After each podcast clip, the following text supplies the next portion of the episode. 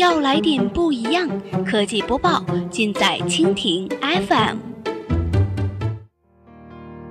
欢迎收听科技天天报，本节目由蜻蜓 FM 独家制作播出。收听更多内容，敬请收藏订阅本节目或持续关注蜻蜓 FM 科技频道。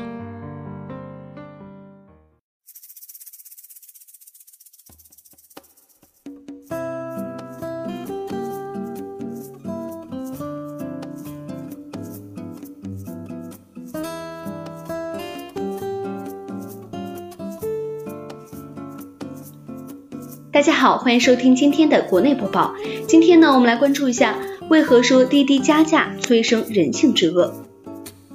日前呢，关于滴滴遭遇的春运打车难的问题，上海交通委紧急约谈滴滴，要求两天内撤销平台出租车的加价功能。滴滴承诺两周内删除上海调度费加价模块。不少消费者投诉呢，在春节之前的非高峰时段也很难打到车，或者是需要不断加价才能够打到车。即便是地图上显示的周围有车辆，满大街都是空车的观感和数据不一致。原因是这种加小费的功能已经为司机所利用。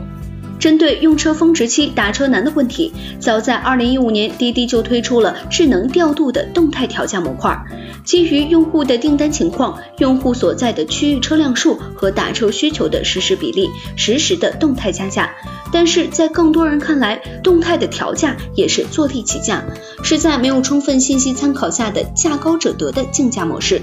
日前在约谈当中呢，当被问到滴滴让更多有需要的人优先乘车，还是让加钱更多的人优先乘车时，滴滴方面表示，价格是衡量需求的重要标准，用户需求的紧急性可以用钱来体现。这句话的逻辑就是谁最能出得起最高价，视为谁最愿意为他出价，谁最需要。这是一个逻辑错误，因为有的人可能最需要，也最想出钱，但是在经济实力上却无法承担高价。如果任由价高者得的市场逻辑在公共资源领域或者是供需不平衡的经济市场领域泛滥，有钱人对于任何资源都通吃，其本质是经济实力弱的群体的真正需求的消灭，并伤害了社会公正。滴滴方面还称，在快车的部分，企业采取的是派单制，加价的会价格明示，加价比例以及加价的总数都有上限限定。但在出租车模块，无论是建议的调度费还是奖励费用，都全部归属于司机，